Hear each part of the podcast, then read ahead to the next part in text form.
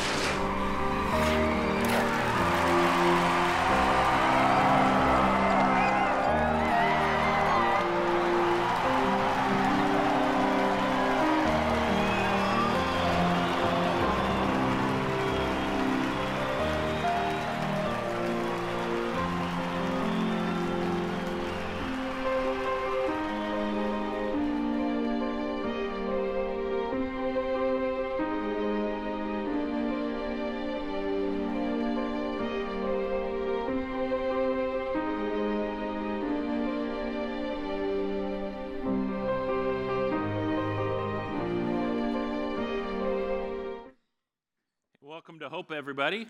Welcome to Hope. My name is Scott Rains, I'm one of the pastors here. That was actually a diaper commercial from the 2014 Winter Olympics, but I thought it was a perfect uh, illustration of what it is we're going to be talking about today. We're in the middle of a message series called Official Epistles from Other Apostles, which is a bit of a mouthful, but all it means is in the New Testament of our Bibles, there are 27 books.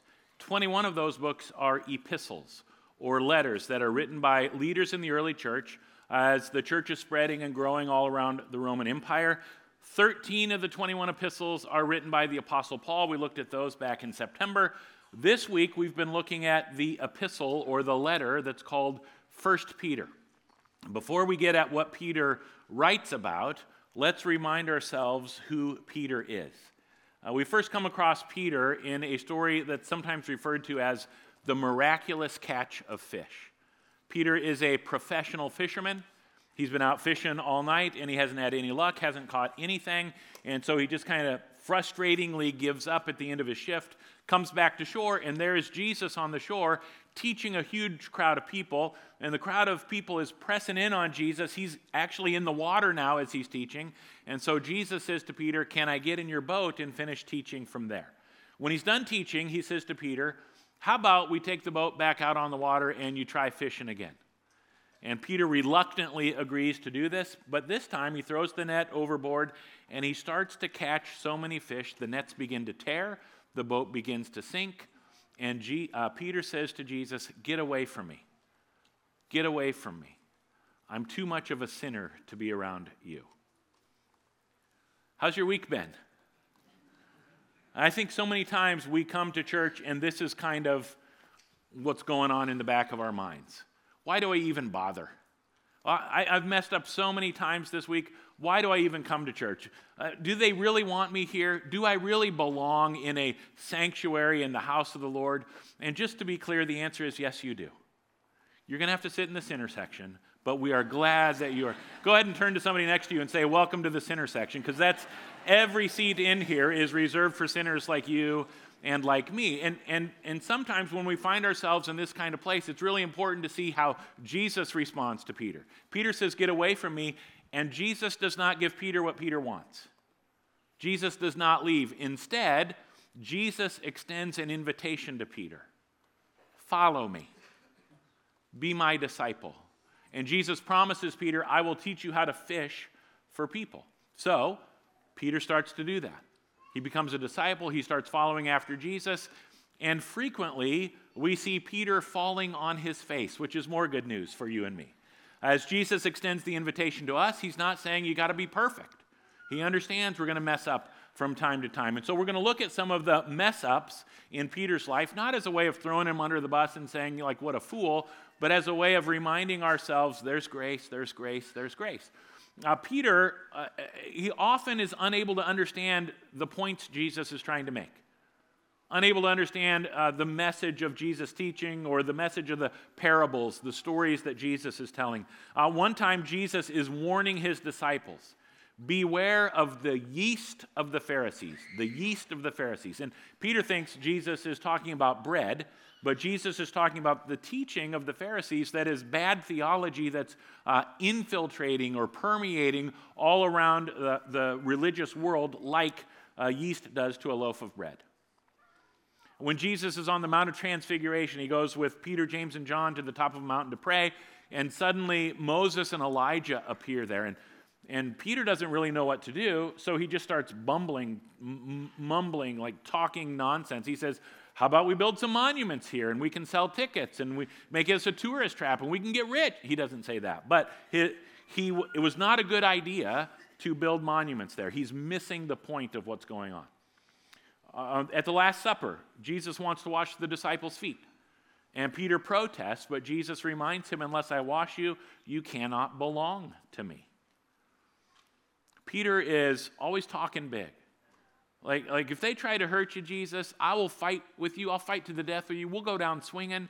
And then he falls asleep in the Garden of Gethsemane when Jesus asks him to pray for me in my hour of need. He wakes up uh, when Jesus gets arrested pulls out his sword and cuts off the ear of Malchus. And Jesus is rolling his eyes as he picks up the ear and puts it back on Malchus. Sorry about that. Peter, what are you going to do? And then, three different times in the next few hours, Peter denies that he even knows Jesus. He's messing up left and right. And as you read about his life, part of what you realize, his mess ups sometimes come because he is so impulsive. Peter is often starting to do things. He is acting before he has fully thought through how this might play out. Perfect example of this is in uh, Matthew chapter 14. Matthew 14 begins with Jesus getting uh, the sad news that John the Baptist has been killed. Remember, John the Baptist is Jesus' cousin, he's one of his closest ministry colleagues.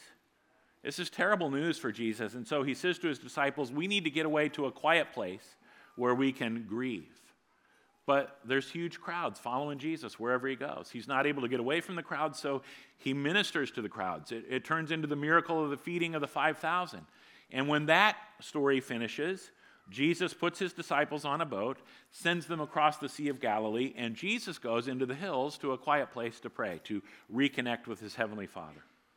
Matthew tells us it's in the middle of the night, about 3 o'clock in the morning, Jesus reconnects with his disciples. He just walks across the water to where the disciples are. They see Jesus and they are understandably freaking out. Uh, initially, they think Jesus might be a ghost. And then we read this in verse 28. It's on the screen. Read it out loud with me. Then Peter called to him, Lord, if it's really you, tell me to come to you walking on the water. And Jesus says, It's really me. Get out of the boat. Let me see how you water walk. And Peter, the other 11 stay in the boat. But Peter gets out of the boat, and for a short while, he walks on water. Walks on water to Jesus, but then fear takes over. He takes his eyes off Jesus. He begins to sink. And as Peter is going down, Jesus reaches out his hand, grabs a hold of Peter, and pulls him up, gets him back on his feet. This, this image, this picture to me, is a pretty good picture of a recurring pattern that we see in Peter's life. Peter is stumbling and falling a lot. And Jesus is always there to take him by the hand, to pull him up, and stand him back up on his feet. Uh, a little known fact about Peter if you were at a Methodist or Catholic church, you wouldn't get this today, but it's Reformation Sunday. We're at a Lutheran church, so I'm going to give this to you free of charge. Peter's favorite band is Chumbawamba. Come on, sing it with me. I get knocked down. but I get up again. You're never gonna get me down. I get knocked down, but I get up again. You're never gonna get me down. I get knocked down, but I get up again. Nah, nicely done. The eight o'clock slept right through it. I couldn't believe it. So it's a little corny. Thanks for playing along. It's good to be lighthearted at church every once in a while. And it's an important biblical truth. At the end of that video clip we watched at the beginning of the message, we put up a scripture reference Psalm 37, verse 24. Though they stumble, they will never fall, for the Lord holds them by the hand. Psalm 121 carries a pretty similar idea. I don't know when the last time you went into the prayer tower that we have here at Hope Ankeny uh, might be, but I'd encourage you to do that on a more regular basis than what you're doing it. When we built this church, we thought it's important to have a place that's accessible 24 7. Uh, because life doesn't happen in kind of a nine to five schedule, does it? Often it's in the middle of the night that we get news that causes us to say what Jesus says we need to get away to a quiet place and pray and reconnect with our Heavenly Father. So even if every other door in this building is locked, there's a door on the outside of the prayer tower that is never locked. So you can always go and you can pray and you can come to your church and you can reconnect with your Heavenly Father. When you walk into the prayer tower, you will look up because there's no ceiling, it just goes all the way to the top. And so at the top of the prayer tower, we put a little bit of Psalm 121. Actually, we put lyrics from a song that's based on Psalm 121. I lift my eyes up. My help comes from the Lord. He will not let you stumble. Now, my guess is in a room like this, there's a handful of people at least who kind of stumbled into worship today things going on in our world, things going on in our country, things going on in our community and in your lives that have you sort of off balance, feeling a little unsteady. One of the things I love about looking at the life of Peter is I find him to be so incredibly relatable. He has trouble understanding Jesus sometimes, so do I. It's our year of the Bible at Hope. We're encouraging people, challenging people. Let's read through the whole Holy Bible together. We got daily Bible readings, weekly Bible readings, and if we keep up with the readings, we'll read through the whole Bible in, in 12 months. I don't know about you, sometimes I show up for worship and it's like, oops, forgot to do the readings this week. Sometimes when I uh, actually do the readings and engage with God's Word, it's more confusing to me than helpful. Do you ever find yourself like Peter acting too impulsively? acting before you fully thought things through and it gets you in trouble? How are your relationships these days? How are your family dynamics? Are you really looking forward to the holiday season? So great to have the family over. How about friendships? What about your relationship with God? Do you feel like you're kind of tripping and stumbling and falling in your faith these days? I want us to look at one more example from Peter's life that we might call a failure, a, a time where he stumbles and falls. It's in Matthew chapter 16. Jesus is walking with his disciples from one place to the next, and he's talking to them along the way. What are people saying about me? And the disciples are like, well, some people think maybe you're John the Baptist risen from the dead. Or maybe you're one of the prophets, you're uh, Elijah or uh, Isaiah or Jeremiah or someone like that. And then Jesus asks, What about you? Who do you say that I am? And let's read together how Peter responds. Verse 16, it's on the screen. Read it out loud with me. Simon Peter answered, You are the Messiah, the Son of the living God. You understand this is it, right? Like everything we do as a church Hope Kids, Power Life and Ignition for middle school and high school students, Alpha, Bible studies, small groups the serving that we do, whether it's a, a, a, project like what Pastor Ashley was talking about in announcements, the Angel Tree Project through our partnership with Prison Fellowship, or the Cupboard, our emergency food pantry that's moving to Friday starting this week, whether it's gathering together for worship, everything we do, we do with the hope, with the prayer, it's going to help people take a step in the direction of being able to say what Peter says here. That I believe Jesus is the Messiah. He is the Son of the living God. There's, there's no higher statement of faith than that. And just like in Matthew 14, when Peter is walking on the water and he's the only one that gets out of the boat, the other 11 disciples don't say this. They, they will later, but in this moment, Peter's the only one. And Jesus notices, and Jesus is impressed, and Jesus is pleased. Jesus says, I know your name is Simon, but from now on we're going to call you Peter, which means rock. And upon this rock, the rock of uh, Peter's solid faith, Jesus says, I'm going to build my church, and all the powers of hell will not be able to conquer it or stop it. This is a highlight reel moment in Peter's life. And as is often the case in our lives, Peter's about to go from the highest of highs to the lowest of lows in a real short amount of time. Jesus, as you keep reading through Matthew 16, Jesus says to his disciples, It's time for us to go to Jerusalem, and when we get to Jerusalem, they're going to kill me. And Peter's like, Come on, Jesus, that's ridiculous. Uh, not on my watch. Stop talking like that. And just seven verses later, we get this incredible declaration of faith, and then seven verses later, Verse 23 Jesus turned to Peter and said, Get away from me, Satan. It doesn't get much worse than that, does it? It's like Jesus is saying to Peter, What you've just done, what you've just said, uh, it, it demonstrates such a lack of faith that it might as well have been Satan talking rather than you. Get away from me, Satan. You are a dangerous trap to me. And the Greek word behind this is the Greek word scandalon. We get our English word scandal uh, from this term. Scandalon shows up a handful of times in the New Testament. Sometimes it gets translated dangerous trap, and sometimes it gets translated stumbling stone. Jesus is communicating to Peter what you are saying, what you are doing is causing me to stumble. It's tripping me up, and if you don't stop, I'm going to fall. You're right, Peter. I am the Messiah. I am the Son of the living God.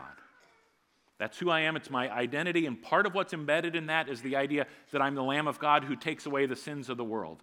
So, in order for me to be who I am, in order for me to do what I came to do, I'm going to have to suffer and die. So, Peter, stop trying to make me someone other than who I am. I am the suffering servant. Part of what Jesus is saying to Peter is, I need you to be my friend. I need you to help me pick up my cross and carry it.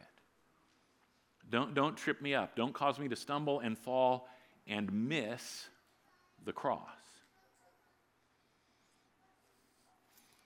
Part of what I find so interesting about what's going on here in the middle of Matthew chapter 16, decades later, after Jesus' death and resurrection, uh, after the day of Pentecost, after Peter becomes a leader in the early church and the church is spreading and growing all around the Roman Empire, and Peter sits down to write a letter that's going to be included in the New Testament, this story in Matthew 16 is, is a defining moment. It's a turning point encounter in Peter's life, so much so that when he starts to write this letter, he wants to include this idea, this word of scandalon. Because it was important to him, he thinks it's going to be important to us. In, in our Bible reading uh, that you heard Terry read, uh, 1 Peter chapter 2, Peter quotes two Old Testament passages that give us a couple of images that help us understand who Jesus is and what Jesus is up to in our lives. Peter writes this about Jesus. The stone that the builders rejected has now become the cornerstone, and he is the stone that makes people stumble, the rock that makes them fall. And again, the Greek behind this, we see scandalon, same word that we were looking at in Matthew 16. Two images of who Jesus is and what he's doing in our life. My guess is if, if you've been hanging around church world for a while, you're more familiar with one of these images than you are with the other. Even if you haven't been hanging around church world, you, you probably have heard of this idea of Jesus as the cornerstone. There are churches that name themselves after this idea. Uh, people write songs about this idea of Jesus as the cornerstone. We're going to sing one of them in a couple of minutes at the end of the message. This is a good, important, helpful idea for us as we think about, as we talk about, as we uh, move in the direction of being a follower of Jesus. What does it mean to be a Christian? We got to understand Jesus is our cornerstone. And Peter writes,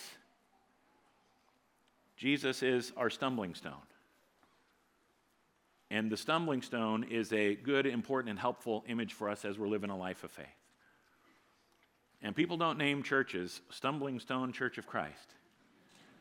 Nobody writes songs about Jesus as the stumbling stone.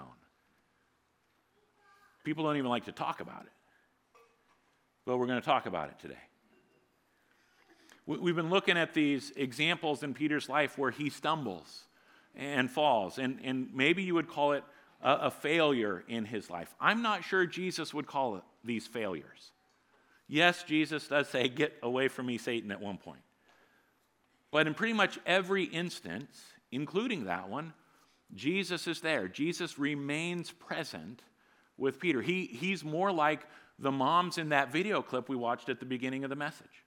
Their kids are learning to walk and ice skate and snow ski or snowboard, and when they stumble and when they fall and when they get hurt, the mom is there to pick them back up, to comfort them, to encourage them, to cheer them on, to, to encourage them to keep going. That's what I see Jesus doing in Peter's life. So much so that after the death and resurrection, Jesus appears to the disciples and he goes right to Peter. And he forgives Peter, reinstates Peter into ministry, reminds Peter of all the lessons that he has learned along the way, empowers Peter to be a leader. On the day of Pentecost, Peter receives the Holy Spirit. He preaches his first sermon, and 3,000 people come to faith. I would like to fail like Peter.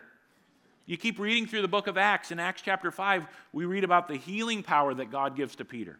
That throughout the entire city of Jerusalem, people are bringing out uh, family members and friends who are sick, who have diseases, and they're lining them up along the streets with the hope that Peter might walk by and just his shadow falling on someone who is sick would make them well.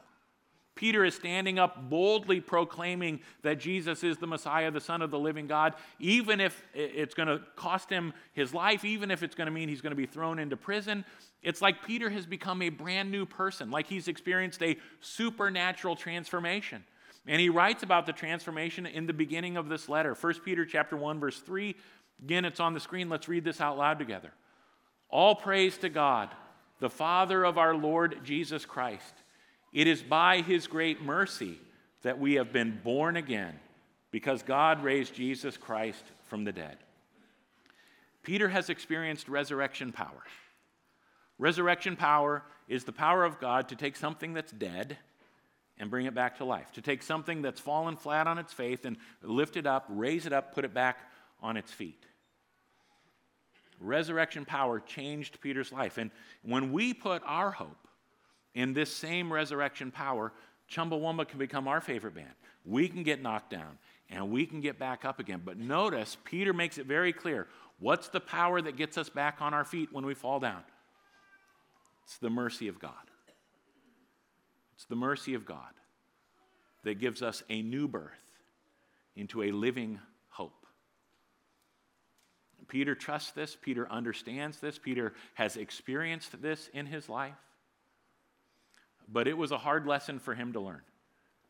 It's a hard truth that changed Peter's life.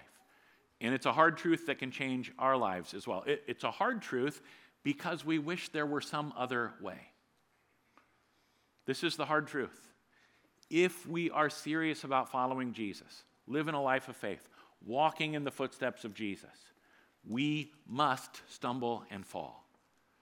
We must get knocked down. It is a necessary pattern for followers of Jesus.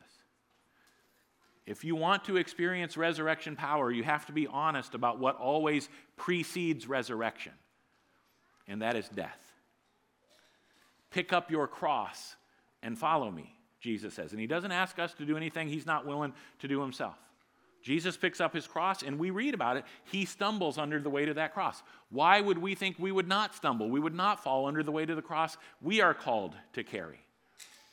You and I spend so much time in our lives, so much energy, so much money in our lives trying to get all the necessary skills, trying to accumulate all the resources that we need that we think will help us avoid stumbling and falling in our lives. But sooner or later, we will all come face to face with an experience, a, a, circumstance in our lives. We will enter into a relationship. Uh, we, we will go through a loss, a tragedy, a death that knocks us down that drives us to our knees, that, that puts us in a place where we're like, I do not have the right skill set. I don't have the wisdom or knowledge. I don't have the willpower. I don't even have the faith to endure what I'm going through. And I'm convinced these moments are what the biblical writers are talking about when they talk about stumbling stones in our life. Right after Jesus says to Peter, you're a stumbling stone to me right now. Two verses later in, in Matthew 16 25, Jesus says this. Let's read this out loud together. If you try to hang on to your life, you will lose it. But if you give up your life for my sake, you will save it. Part of what Jesus is saying here losing is necessary. Losing is necessary. We have to develop the art of losing. We live in a part of the world that loves winning. Uh, Friday night, I was in Waukee. Pastor Mike, the senior pastor of Hope, is the public address announcer for Northwest, uh, the high school football team there. And so he invited Pastor Pat from Hope Waukee and me from Hope Ankeny to be spotters for him for the Centennial versus Northwest first round playoff football game. Um, so my job was to put on the binoculars and say, who, what number 16 is making the tackle, or number 32 is uh, making the tackle, and number zero is making the first down and another touchdown and another touchdown and another touchdown. and 77 made the block that opened the hole for number zero to get that final touchdown. Um, Centennial crushed them. It, at one point, somebody walks through the press box, again in Waukee, and asks, Who's the bad luck charm? And Pastor Mike said, He's from Ankeny threw me right under the bus. I, hey, I'm happy to take one for the team. Uh, we, we got a lot of winners here. I look out and I see people who are on that Centennial team. I see coaches from Dowling. We welcome them here. We love them here. I see coaches from Ankeny. Winners, winners, winners. And it's not just football, volleyball, cross country, and it's not just Ankeny, it's North Polk and Ballard and Bondurant. We love winning. Are the Cyclones in first place? We love winning. The Hawks are in first place, and all Iowa fans are angry. Cyclones are in first place. This is awesome. Uh, Jesus says we have to develop the art of losing, and that feels weird. It feels wrong. Is that really good, true, right? But if we stop and think about it for a second, don't we understand this is how life works? We're, we're talking about living a life of faith being disciples of Jesus, following Jesus, walking in the footsteps of Jesus. How do we learn to walk in a physical sense? Babies don't just wake up one day and decide, eh, I'm 10 months old, now I want to walk. They have to lose at rolling over. They have to lose at crawling. They have to lose at pulling themselves up. And if they lose enough, they develop the strength to be able to walk one day all kinds of stumbling stones that we trip over as we learn to walk in a physical sense, and all kinds of stumbling stones that we trip over as we learn to walk in a spiritual sense. And part of what Peter is getting at here, as we look at his life, his example, as we look at what he's writing in this letter, if we will allow it, if we will allow it, God will use the stumbling stones in our lives to help our faith grow to strengthen our faith. I like the way a woman named Julian of Norwich talks about this. Uh, she's a faithful follower of Jesus from the 1300s. And she says this First, there is the fall, and then we recover from the fall. And both are the mercy of God. Whew. That feels a little problematic, doesn't it? I mean, if, you, if you're to tell me the recovery from the fall is the mercy of God, okay, I'm with you. She says, yeah, the fall itself is mercy. The fall doesn't feel like mercy. The fall hurts.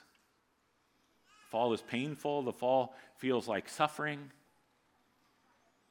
When, when, we trip and stumble over these stumbling stones and, and we fall flat on our faces, sometimes, sometimes we get filled with doubt that we'll ever be able to get back up on our feet again. Which is why it's so important that Jesus is both a stumbling stone and a cornerstone. In the biblical times, a cornerstone was the first stone that was laid as the foundation upon which the entire building would be constructed. And so that cornerstone had to be perfect. It had to have the right angles, it had to be the, the right shape, the right size, because everything else had to align with that to build a, a building that would not topple and crumble and fall over, be destroyed. If the cornerstone is right, the rest of the construction is going to be right too. And so Peter writes in this letter and calls Jesus a living cornerstone. He's building a, a spiritual temple, he's building the church. And Peter says, We are all living stones that God is using to construct this church, the, the body of Christ. I got to see that in a real powerful way the last couple of weeks here, and you need to know about it. We had a, a funeral here two Fridays ago. It was really big, really sad. And I'm so proud of the way this church stepped up to love our community through those really dark, sad days. Uh, when we got the details of the service figured out, we sent out a, a volunteer list. And people, it was a Friday when there was no school. People had all kinds of other things they could be doing. And people filled up those volunteer slots so quickly bringing food, uh, making coffee, moving tables and chairs, cleaning the building to, to make it as hospitable as possible for people who might be coming to church for the very first time. Uh, people uh, were ushers and greeters. People were out in the parking lot directing traffic. It was beautiful. All week long, leading up to the funeral, I was getting uh, text messages and emails and uh, direct messages from many of you just saying, Scott, we're praying for you. We're praying for God to give you the right words uh, at the service on Friday. And I want you to know I needed those prayers. I felt those prayers. Um, thank you for praying for me. Thank you for continuing to pray for that family, for our high school students, for the teachers and staff and administrators. The reality is, we all come to worship with our very unique, very personal failings, frustrations, disappointments, uh, stumbles.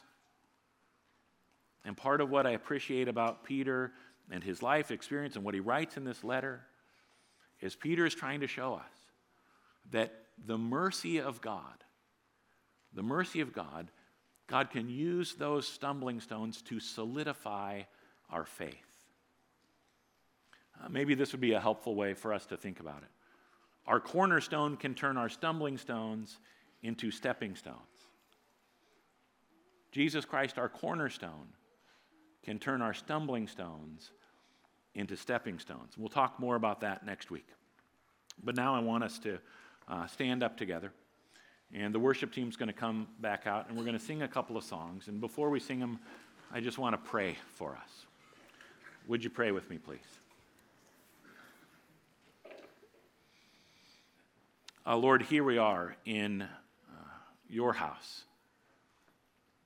Uh, Jesus says there are certain things that happen in life that, that force us, that, that give us a desire to really connect with you. And so here we are, and this is an opportunity that we have every weekend 70 minutes to connect with you. And so I pray that as we conclude this service, as we sing a song about you as our cornerstone, as we sing a song about uh, the storms in life that fill us with fear, that fill us with doubt, that, that drive us to our knees and, and cause us to cry out to you for help. Lord, would you help us? Would you allow us to really be vulnerable with you as we worship? To let you know, here are the things that are upsetting me right now, the things that seem unfair, uh, the, the things that are tripping me up.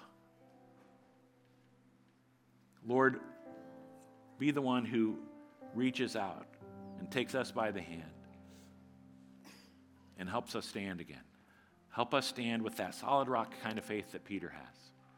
So use this time now as we sing and worship you. In Jesus' name, amen.